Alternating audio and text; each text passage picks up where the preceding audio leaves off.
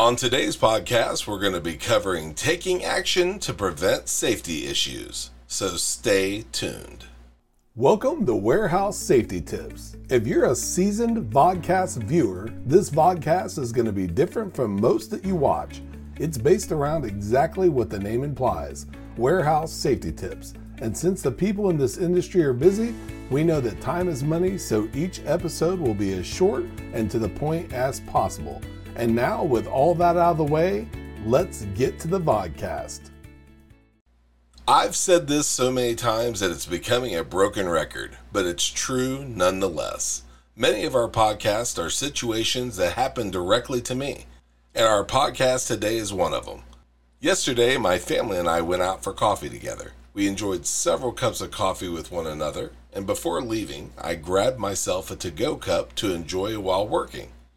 As I was getting ready to get in the car, I felt a searing pain in my hand. The bottom of my to go cup released just enough to create a stream of scalding hot coffee to come out. Unfortunately, it was a large, so the stream just kept pouring through my fingers.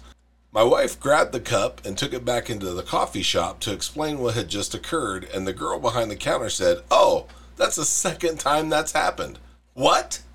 Now, I'm not litigious, but that is not the answer that you want to be on record as saying after an incident, nor is it the response that you should get or want to hear. So, how does this ridiculous situation apply to your facility? We always say that if you see something, say something. But what we should change it to is if you see something, do something.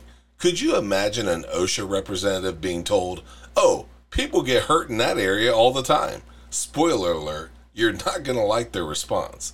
If you know something is an issue, take immediate action to fix it. Don't let another person risk getting injured. It's not worth it. We look forward to seeing you next week for another warehouse safety tips. Until then, have a great week and stay safe.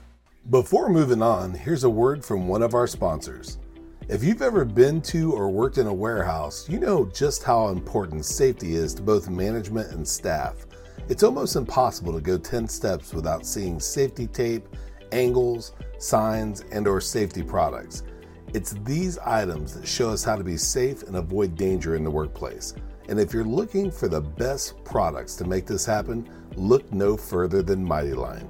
Mighty Line floor signs and floor markings offer the best industrial products out there. We're proud to have Mighty Line as the official floor sign and floor marking company for the Warehouse Safety Tips podcast and site. Go to mightylinetape.com forward slash safety tips to request a sample pack of their incredible safety signs and floor markings. We hope you enjoyed this episode of Warehouse Safety Tips. If you visit warehousesafetytips.com, you'll find the show notes for this episode and access to all of our blog posts, previous podcasts, advertiser information, and much more. Thank you for listening to Warehouse Safety Tips and have a safe day.